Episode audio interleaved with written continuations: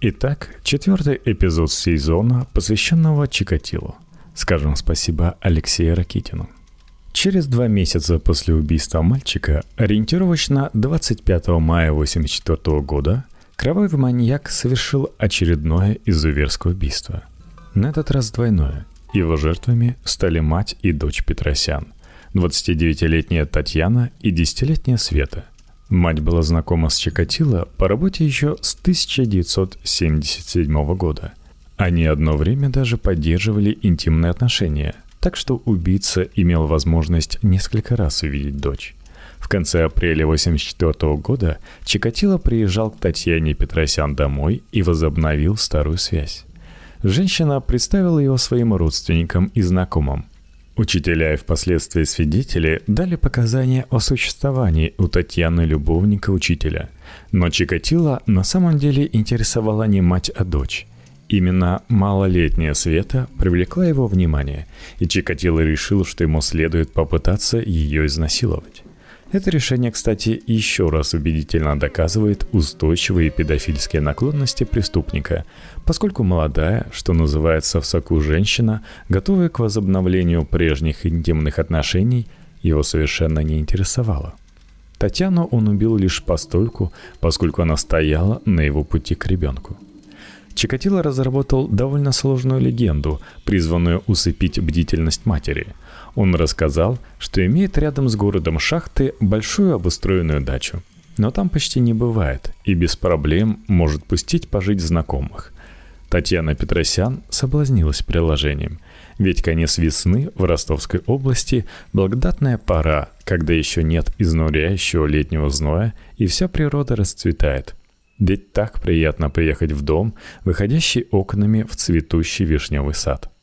Мама и дочка жили в поселке Донской примерно в пяти километрах восточнее города Новочеркасск в середине 80-х годах. Это было довольно депрессивное место, где проживали в основном рабочие, трудившиеся на крупный ГРЭС, расположенный неподалеку – в общем, убийца был убедителен, и Татьяна Петросян решила, что имеет смысл принять приглашение Андрея Романовича Чикатила и приехать с дочерью на пару-тройку деньков на его дачу. Убийца встретил мать и дочь на платформе сады и повел их вдоль лесополосы по тропинке. Он заблаговременно подготовился к преступлению и прихватил с собой молоток с наполовину отпиленной ручкой – им он рассчитывал оглушить жертвы и не позволить им разбежаться в разные стороны. Улучив момент, когда девочка отдалилась, Чикатило предложил Татьяне заняться сексом. Та дала согласие. Ничего, впрочем, из этого не вышло. Преступник не испытал эрекции, и это вызвало у него прилив гнева. Он оглушил ударом молотка Татьяну Петросян и несколькими ударами ножа лишил ее способности к сопротивлению – всего Татьяне Петросян были нанесены шесть ударов молотком и ударами ножа выколоты глаза. После этого преступник бросился к девочке, ударил ее по голове обрезанным молотком по меньшей мере четыре раза, причинив вдавленный перелом черепа. Оглушив маленькую беззащитную жертву, он частично обнажил ее и попытался изнасиловать. Сделать это ему вновь не удалось. Тогда Чикатило принялся наносить удары ножом. После этого убийца разрезал по боковым швам ее платье и купальник. Эта манера казалась схожей с тем, как разрезалась одежда убитых ранее Стальмачонок, Шалопининой и Пташникова. Тела Татьяны и Светы Петросян были обнаружены лишь в июле 1984 года, и к тому времени они претерпели уже значительные посмертные разрушения, что в значительной степени обесценило судебно-медицинскую экспертизу по данному эпизоду. Но этот эпизод и стоит особняком в криминальной летописи Чикатило, и потенциально он мог быть очень важен для разоблачения убийцы, поскольку по меньшей мере три свидетеля видели подозреваемого еще в апреле 1984 года и даже разговаривали с ним. Татьяна Петросян представляла его подругам и матери, говорила, что он учитель и вообще образованный человек – а кроме того, свидетели слышали, как подозреваемый приглашал Свету к себе на дачу и обещал подарить куклу. Описания подозреваемых в убийстве Дима Пташникова и матери и дочери Петросян практически совпадали. И это означало, что свидетели могли опознать этого человека, если бы только тот попал в распоряжение органов следствия – Чикатило, сам того не понимая, оказался на грани разоблачения. Правоохранительным органам оставалось лишь сконцентрироваться на том, чтобы методично проверять всех подозреваемых как на наличие алиби, так и на возможность их опознания свидетелями. Свое следующее преступление Чикатило совершил уже в районе страницы Багаевской, расположенной примерно в 60 километрах западнее Ростова-на-Дону, и примерно на таком же удалении от города Шахты – в этом районе он еще не совершал нападений, и подобное расширение ареала убийцы не кажется чем-то удивительным.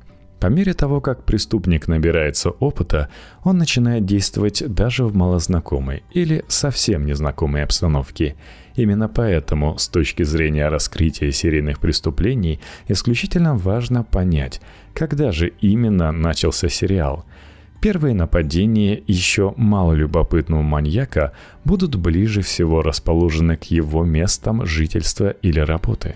В июне или июле 1984 года, а точной даты установлено не было, Чикатило познакомился на переправе через реку Дон у станицы Багаевская с Еленой Вакулиной. Это была женщина свободных нравов, повидавшая за 21 год своей жизни немало. Она крепко выпивала, не брезговала сексом за деньги, в общем, вела образ жизни абсолютно предусудительный. Чикатило без лишних затей предложила ей интимную близость, пообещав заплатить, и нетрезвая женщина согласилась. Они прошли в сторону базы отдыха «Автомобилист» и уединились в кустарнике. Несмотря на благожелательную помощь женщины, у Чикатило снова ничего не вышло, не возникло эрекции – Тогда он воспользовался уже известным ему рецептом, выхватил нож и принялся кромсать человеческую плоть. Прием сработал, и он кончил на еще живую жертву. Перед уходом с места преступления Чикатило забросал тело ветками и травой. Тело пролежало там аж до 26 августа 84 -го. Формально причину смерти установить не удалось, Однако судебные медики уверенно определили факт ампутации сосков и наличие на оставшихся мягких тканях ножевых ранений, так что криминальный характер смерти не вызывал особых сомнений. В 1991 году Чикатило в ходе следственного эксперимента показал место совершения этого преступления, ошибшись всего на 6 или 7 метров – Хотя точная дата убийства Вакулиной так и не была установлена, следствию удалось отыскать свидетелей, которые утверждали, что встречались с убитой в Ростове-на-Дону в середине июля. Поэтому с большой долей вероятности можно считать, что женщина была убита в интервале с 10 по 31 июля. Примерно в то же время в Ростове-на-Дону был убит 13-летний Дима Иларионов – Датой совершения преступления считается 10 июля 1984 года, поскольку именно в этот день Диму в последний раз видели живыми друзья и родственники. Тело мальчика было найдено 2 августа на кукурузном поле, расположенном на территории Советского района города. Из-за знойной погоды оно подверглось значительному посмертному разрушению. Однако судебная медицинская экспертиза все же сумела зафиксировать множественные телесные повреждения, причиненные ножом и молотком. Также были отмечены переломы 3, 4, 5 ребер слева и дырчатый перелом теменной кости. Именно он, как посчитали эксперты, был причинен ударом молотка. Время наступления смерти соответствовало тому, когда мальчика в последний раз видели живым – После своего ареста Чикатило признал свою вину в убийстве Димы Иларионова, хотя в разное время он очень по-разному его описал. Первоначальная версия сводилась к тому, что он, Чикатило, подвез Диму на служебной автомашине на остановку сельхозтехника. Там он вышел вместе с мальчиком, а автомашину с шофером отпустил. Далее он заманил мальчика в поле, где и напал на него – Однако при проверке этого заявления выяснилось, что Чикатило никак не мог ездить в Ростов-на-Дону на служебной машине. С 20 июня по 17 июля 1984 он находился в отпуске. Чтобы как-то разрешить возникший казус, Чикатило озвучил иную версию событий. Дескать, 10 июля он приезжал в управление ростовского завода «Дон Пиво» с целью оформить свой перевод на это предприятие из Ростов-Неруза – где он в то время работал. Перевод был необходим для сохранения стажа и расчета отпускных периодов. Получив заветное письмо, в котором сообщалось, что Чикатило готовы взять в отдел снабжения Дон Пива, он направился на остановку Ростов-Снаббыт, где и повстречал Диму Илларионова. Дальнейшая схема особых вопросов не вызывала. Заманил на кукурузное поле, напал. Именно эта версия событий и была озвучена в суде – и все было бы неплохо, если бы не одна маленькая неувязочка. Письмо с просьбой о переводе Чикатило гендиректор Дон Пива подписал лишь 13 июля, что заставляет сомневаться в возможности Чикатило получить его на руки 10 ибо нельзя привести в отдел кадров то письмо, которое еще не было подписано. Следующее убийство не заставило себе долго ждать. 19 июля на вокзале в городе Шахты Чикатило познакомился с Анной Лемешевой, которой через два месяца должно было исполниться 20 лет. Девушка, она была разбитная, контактная, как говорится, рассматривающая все предложения. Поэтому не отказалась от прогулки к пруду с целью искупаться.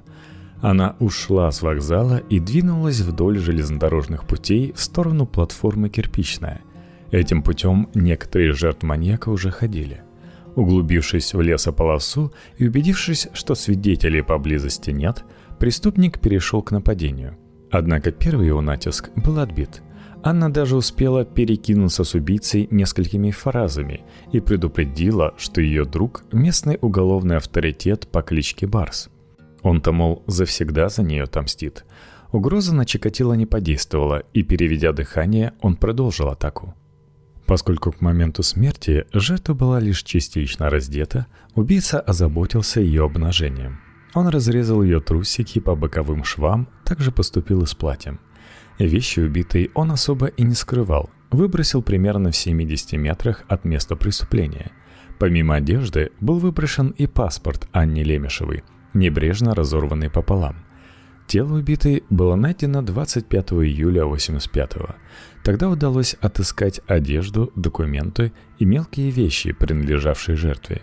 Как видно в этом эпизоде, Чикатило совершенно не утруждал себя попыткой затруднить опознание тела. Хотя впоследствии правоохранительные органы всерьез доказывали, что он в этом направлении действовал изощренно и целенаправленно – Манеру разрезания одежды Анны Лемешевой криминалисты сочли аналогичной той, что наблюдалось прежде при убийствах Шалопининой, Пташникова и Петросян. Каких-то особых сомнений в том, что именно Чикатило совершил это убийство, быть, по-видимому, не может, поскольку упоминание уголовника по кличке Барс является довольно серьезным критерием истинности – Анна Лемешева действительно долгое время сожительствовала с ранее судимым Сергеем Пятилетовым, широко известным в узких кругах под кличкой Барс и имевшим соответствующую татуировку. Она убежала с ним из дома еще в апреле 83-го, но после года неформальных отношений Барс оставил даму своего сердца. То, что Чикатило был осведомлен об этих деталях, заставляет поверить в то, что он действительно общался с Анной. В очень скором времени, где-то в конце июля 84-го, Чикатило совершил новое жестокое убийство. А какие его убийства были не такими? Его жертвой стала 20-летняя Цана Сармита, с которой он познакомился на автобусной остановке рядом с аэропортом Ростова-на-Дону.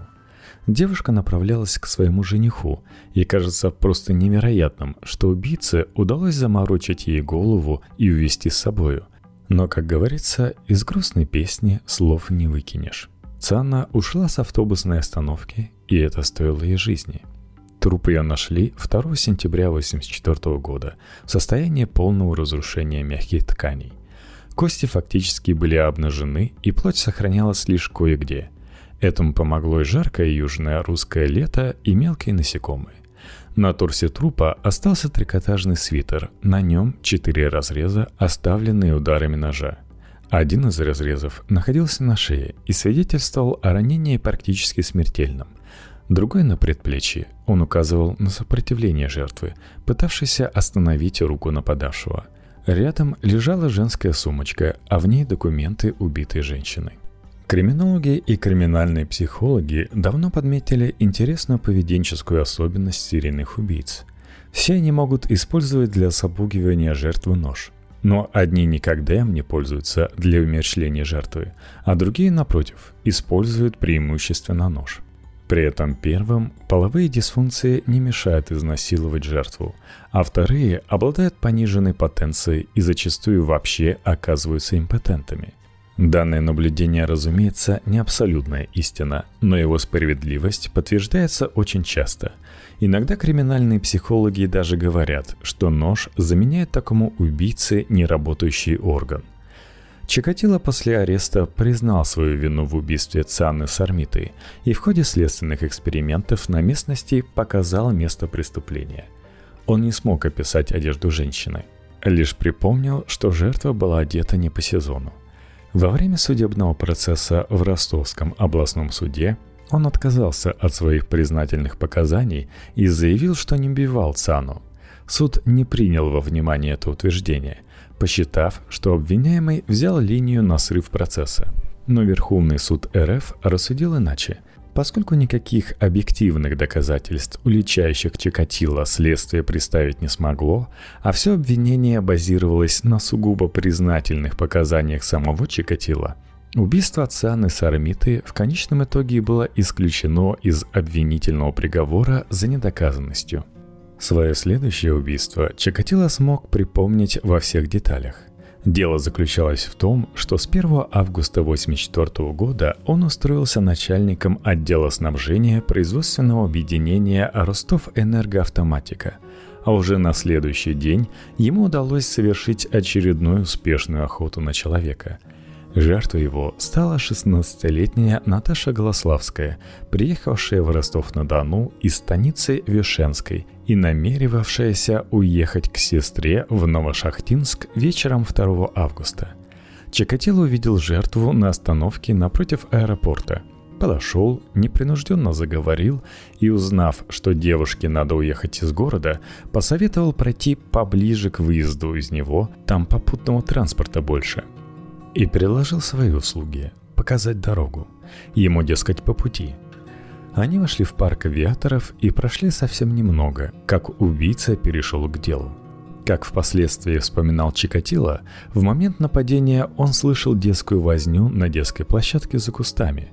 После первых ударов ножом преступник бросил жертву на землю и принялся душить, сжимая горло руками – он боялся, что девушка закричит, и чтобы исключить такую возможность, принялся заталкивать ей в рот траву и землю. Некоторое время они боролись в полной тишине, пока наконец девушка не скончалась. Смерть ее наступила именно из-за душения, а не ножевых ранений. Одежда жертвы была найдена всего в 19 метрах от места преступления, что никак нельзя считать маскировкой. Очевидно, что разрезание одежды определялось глубоко личностными установками и вовсе не преследовало цель ускорить разложение трупа или затруднить опознание, как многие годы впоследствии твердили представители правоохранительных органов – Сумочку с мелкими вещами и документами жертвы Чикатило тоже прихватил с собой но, как и одежду, далеко не унес. На следующий день ее нашли в 80 метрах от тела. Раньше, чем саму Наташу Голосовскую. По заключению криминалистической экспертизы, разрезы одежды были идентичны, и исходя из этого, все эпизоды стали рассматриваться как связанные с одним и тем же преступником. 10 августа 1984 года в кустарнике на левом берегу Дона напротив города Ростов-на-Дону у пансионата «Тихий Дон» был обнаружен обнаженный женский труп, присыпанный старой листвой и грунтом. На трупе судебно-медицинская экспертиза зафиксировала большое количество ранений, причиненных холодным оружием. На бедрах были отмечены специфические кровоподтеки, характерные для изнасилования.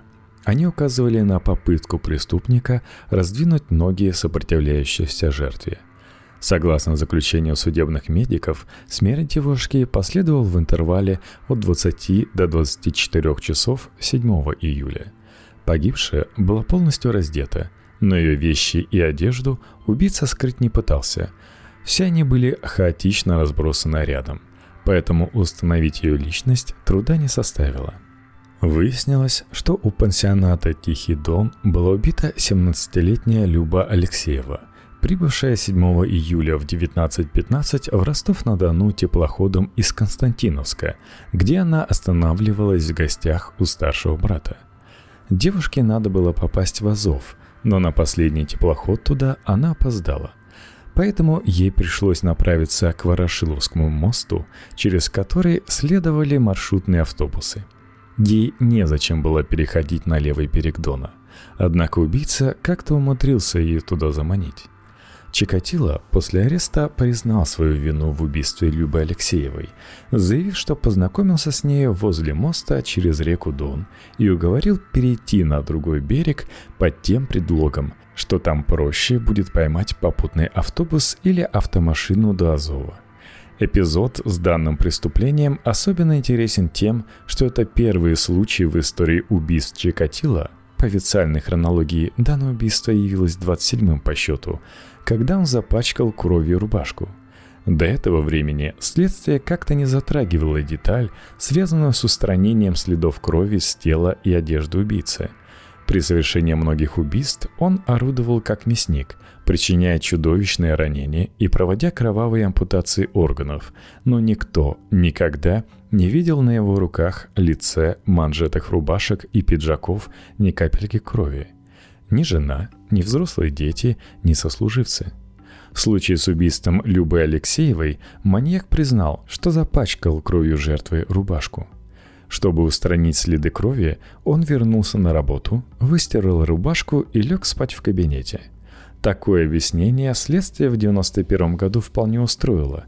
Более того, в деле появилась даже интересная деталь. Насколько она правдоподобна, предложим слушателям судить самостоятельно – можно не сомневаться, что те, кому приходилось отстирывать вещи настоящим советским хозяйственным мылом, усомнятся в правдивости того, что такой стиркой на руках можно избавиться от пятен крови. Впрочем, никому не возбраняется поставить эксперимент в домашних, так сказать, условиях. Как бы там ни было, согласно официальной версии событий, Чикатило на следующий день после убийства Алексеева вылетел в город Ташкент в командировку – там он продолжил убивать.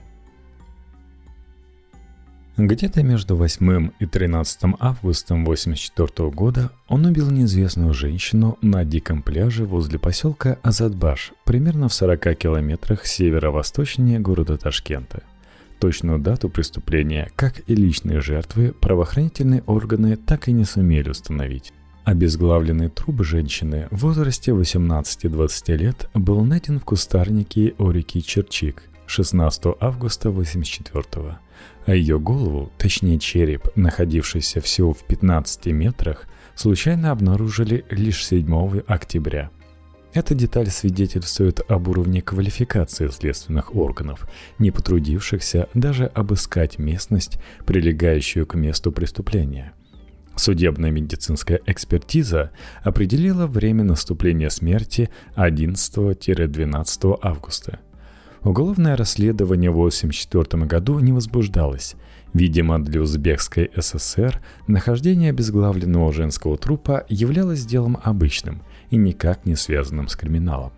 В заявлении на имя прокурора РСФСР, собственноручно написанном 10-11 декабря 1990 года, преступник сообщил об убийстве неизвестной ему молодой женщины на берегу реки Черчик.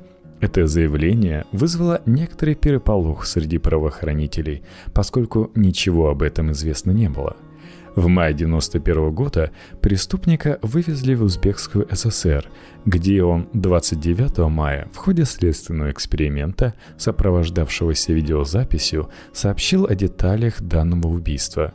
По его словам, жертва была нетрезва.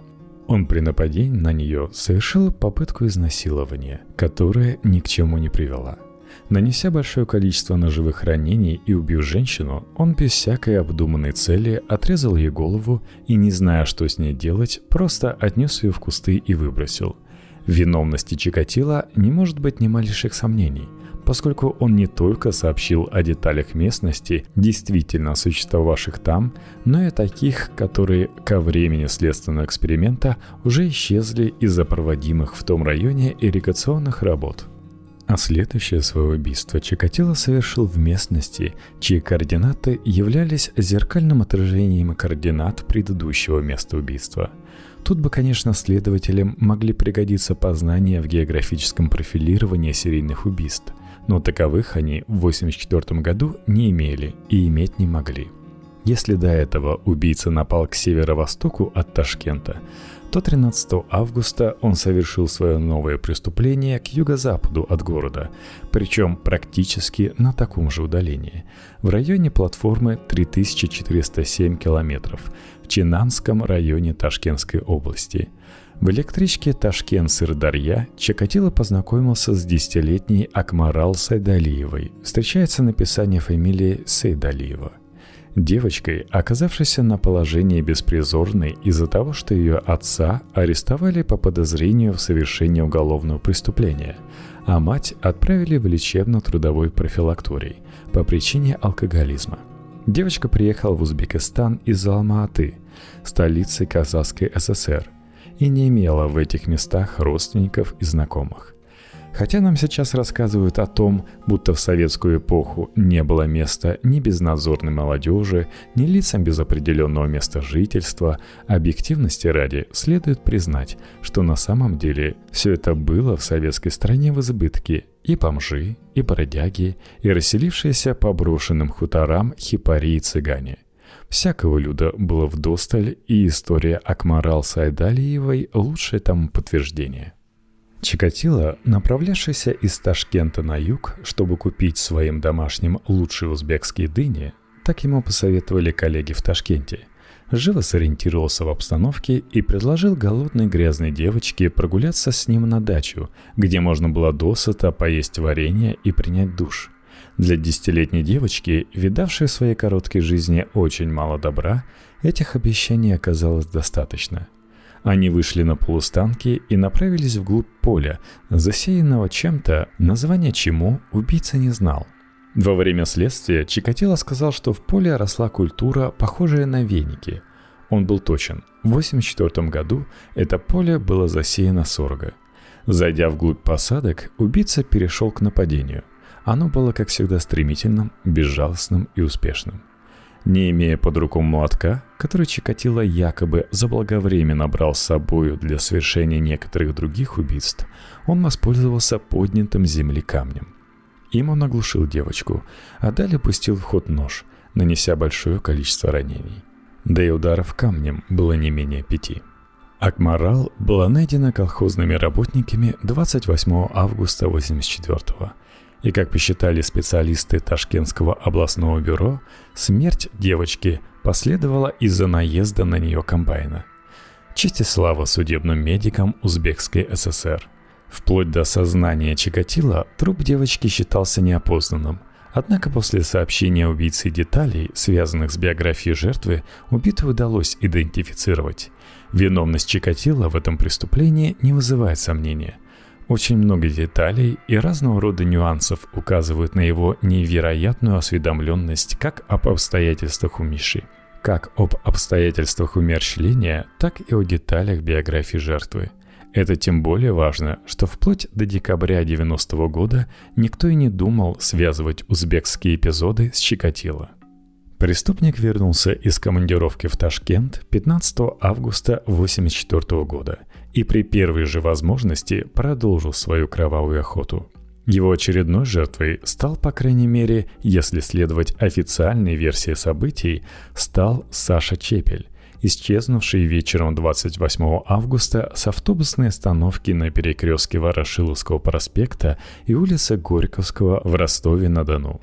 К концу августа уже вся Ростовская область гудела от разговоров о таинственных убийствах детей и женщин – Поэтому родители Саши подняли тревогу немедленно. Быстро выяснилось, что товарищ проводил его до остановки, на которой в тот момент находилось большое количество людей, и они спокойно расстались в 19.40. Начались поиски вдоль возможного маршрута движения автобуса в сторону северного жилого массива, где жил Саша, однако они не дали результата. Проходили дни, и у всех занятых розыском мальчика крепло убеждение, что живым его отыскать не удастся. Самые мрачные прогнозы оправдались 2 сентября, когда в зеленом массиве на левом берегу реки Дон был найден обнаженный труп мальчика со следами пыток. Судебно-медицинская экспертиза насчитала на его теле 14 ножевых ранений, следы прижигания кожи, синяки на лице и шее, свидетельствовавшие об избиении и попытке удушения. Язык оказался разрезан в трех местах, а одежду Саши отыскать не удалось. Правоохранительные органы отнесли это убийство к еще одному из сериала таинственного маньяка. И сам Чикатило после своего ареста признал этот эпизод своим. Однако есть в убийстве Саши Чепеля весьма важные детали, которые не соответствуют выработанной к тому времени манере действия убийцы. Прежде всего, обращает на себя внимание сравнительно незначительное количество ножевых ранений жертвы, их всего 14. Для криминального почерка Чикатило характерна избыточность нанесения ранений. Их число превышает 30 и даже 50. Очень странно прижигание тела. Это весьма своеобразный элемент поведения, и ранее он не встречался в тех эпизодах, которые связывались с Чикатило. Не совсем понятно, как именно причинялись ожоги. Чикатило не курил и не носил с собой зажигалку.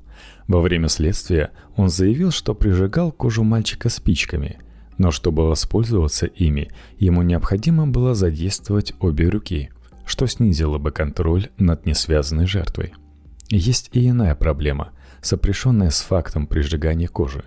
К пытке огнем прибегают лица, демонстрирующие высокую степень самоконтроля во время совершения преступления. Чикатило же явно к числу таковых не относился – Саша Чепель был избит. Однако Чикатило старался не наносить удары кулаками, вполне разумно опасаясь осаднений кожи на костяшках. Вообще, он пускал нож в ход с самого начала нападения. Для запугивания жертвы наносил неглубокие порезы. Если требовалось ударить, бил рукояткой ножа. И бил порой очень сильно. Но вот обычные удары кулаком для него не характерны. В случае же с убийством Саши Чепеля жертва получила не менее полудюжины сильных ударов кулаками, причем в правую и левую стороны лица. Это указывает на то, что мальчика били обеими руками. Еще больше ощущение странности оставляет факт изнасилования мальчика. Чикатило был импотентом. Всякую половую жизнь с женой он прекратил еще в 81 или 82 году – в момент убивания жертвы он испытывал краткую сексуальную разрядку. Но этих нескольких секунд не хватало для изнасилования. То, что Саша Чепель оказался изнасилован, до известной степени смутило и судей во время процесса. Странным кажется и полное отсутствие одежды. В тех случаях, когда причастность Чикатило к убийству не вызывает сомнений, скажем, при убийствах в Краснодарском крае или Узбекской ССР, можно видеть полное равнодушие преступника к одежде жертвы. Он особо не обременяет себя ее методичным и хитроумным уничтожением, просто выбрасывает при отходе с места совершения убийства. Это, кстати, всегда утверждал и сам Чикатило – если одежду жертвы не находили, то потому лишь, что особо и не искали. Либо проходило слишком много времени с момента совершения преступления. В случае с убийством Саши Чепеля мы видим, что тело нашли довольно быстро. На пятые сутки после убийства и прилегающая территория на левом берегу реки Дон была осмотрена со всей возможной тщательностью – Однако никаких вещей мальчика найдено не было, что свидетельствует, скорее всего, об их целенаправленном сокрытии. Минули буквально 10 дней, и убийца решился на новую вылазку. Его очередной жертвой стала 15-летняя Ирина Лучинская, убитая 6 сентября. Девушка была из разряда проблемных. Она конфликтовала с родителями и учителями, неоднократно убегала из школы, курила, водила знакомство с такими же неблагополучными юношами. Убийца познакомился с нею на автобусной остановке напротив ростовского аэропорта, на том самом месте, где ему уже доводилось не без успеха находить жертву. Лучинская и Чикатило направились в парк авиаторов, чтобы заняться там сексом по обоюдному согласию. Не добившись эрекции, преступник решился прибегнуть к ставшему уже привычному способу получения удовлетворения – пустил в дело нож. Нанеся девушке большое количество ранений, Чикатило добился ее быстрой смерти от острой кровопотери. Покидая место преступления, Чикатило накрыл тело с головою одежды жертвы. Труп был обнаружен на следующий день. Убийство Ирины Лучинской – это седьмой и последний случай, когда преступник продемонстрировал особую манеру разрезания одежды жертвы. Никакого логически обоснованного целеполагания эти манипуляции не имели, поскольку одежда с места преступления не уносилась и не маскировалась. В период с 1 июня по 8 сентября 1984 года Чикатило развил невероятную криминальную активность. За 100 дней он убил десятерых, по крайней мере, если верить официальной трактовке событий. Об этом феномене нельзя не сказать несколько слов. Серийный убийца, в отличие от снайпера на войне или наемного киллера, переживает акт убийства очень бурно – и дело тут не только в сексуальном удовлетворении, которое, кстати, не является обязательным условием при принятии решения о нападении на жертву. Гораздо важнее для преступника глубокая эмоциональная разрядка, неизменно наступающая после убийства. В криминальной психологии такое состояние преступника называют фазой эмоционального остывания. В это время преступник много спит и ест. Он вял, равнодушен к внешним раздражителям – его тонус понижен, он испытывает упадок сил. Ему требуется некоторое время на восстановление нормального состояния, и интервал такого восстановления обычно колеблется в пределах от 4 недель до 6 месяцев. Разумеется, возможно отклонение в ту или другую сторону, но в любом случае серийный убийца не убивает каждую ночь или через ночь. Ему просто этого не хочется – на продолжительность восстановления непосредственно влияет возраст преступника. Чем он моложе, тем, инвер... тем интервал короче.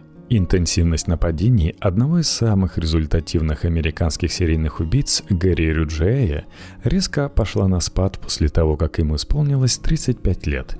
Когда после ареста его попросили объяснить причину этого, Риджуэй высказался в том духе, что убивать людей – это тяжелая работа – и с возрастом ее все труднее делать хорошо. Сказанное, конечно, звучит цинично, но по сути своей очень верно.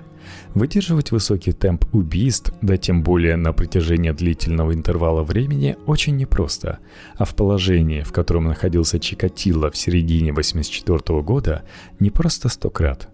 В том году он проживал в городе Шахты, постоянно приезжал в Ростов-на-Дону сначала в поисках работы – а с 1 августа уже как трудоустроенный в Ростове.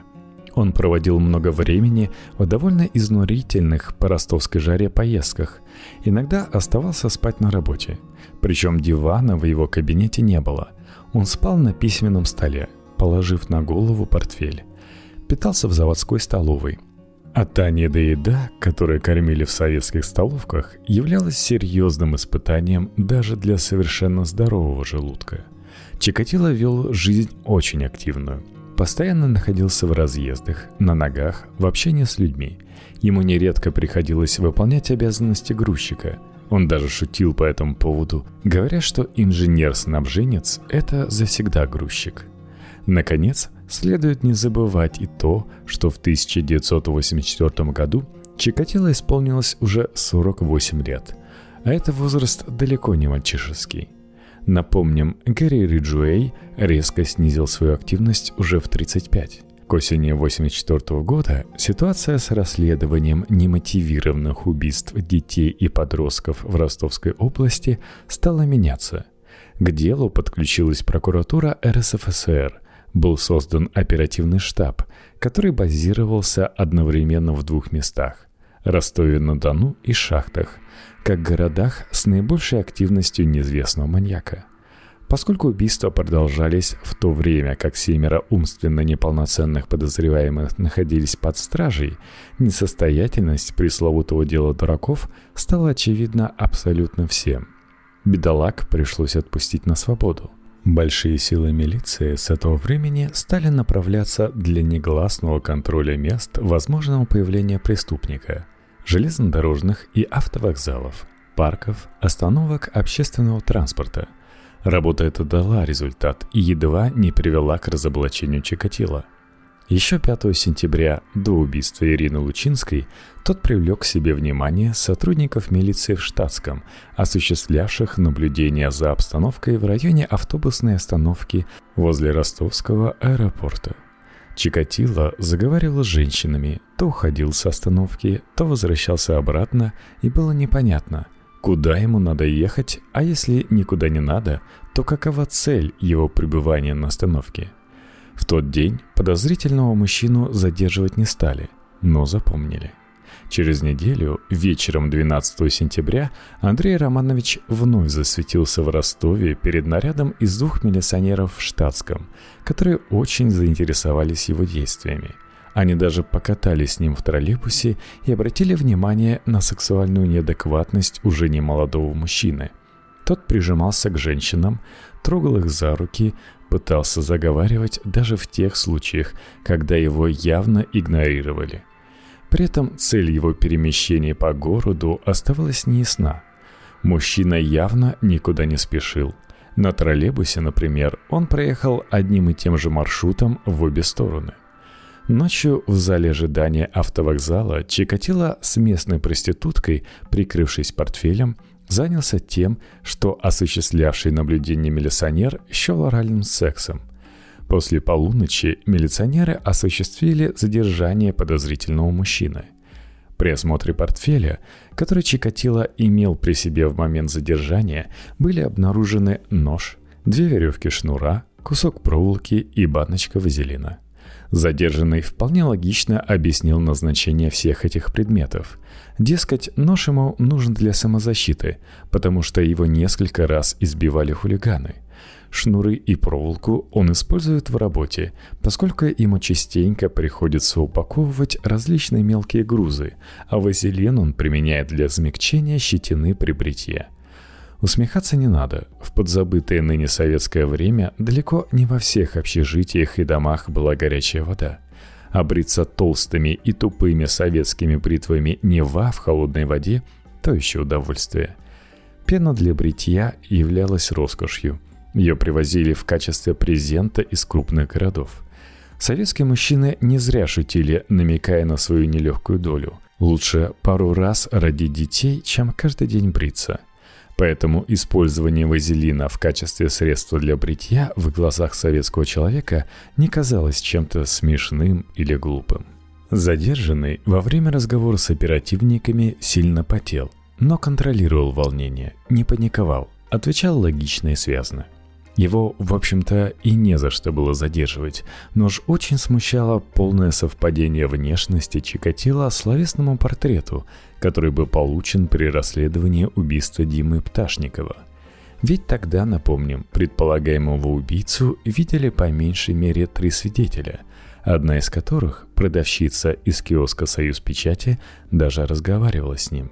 Соответствие Чикатило словесному портрету было полным – Рост чуть выше 180 сантиметров. Размер обуви 43-44. Комплекция, возраст. Совпадали даже мелочи. Потрескавшаяся кожа на ручке портфеля и очки на резинке. Это было самое настоящее попадание в десятку. Как говорится, остановимся на самом интересном месте – не забывайте ставить лайки во Вконтакте, в Казбоксе, звездочки в iTunes, а самые шикарные господа и герцогини на Патреоне, где этот выпуск появится раньше. Вам не трудно, мне приятно, а подкасту поможет в продвижении. В общем, отмечайтесь в любом месте, где слушаете, и пишите комментарии. Напомню, что у меня есть Patreon.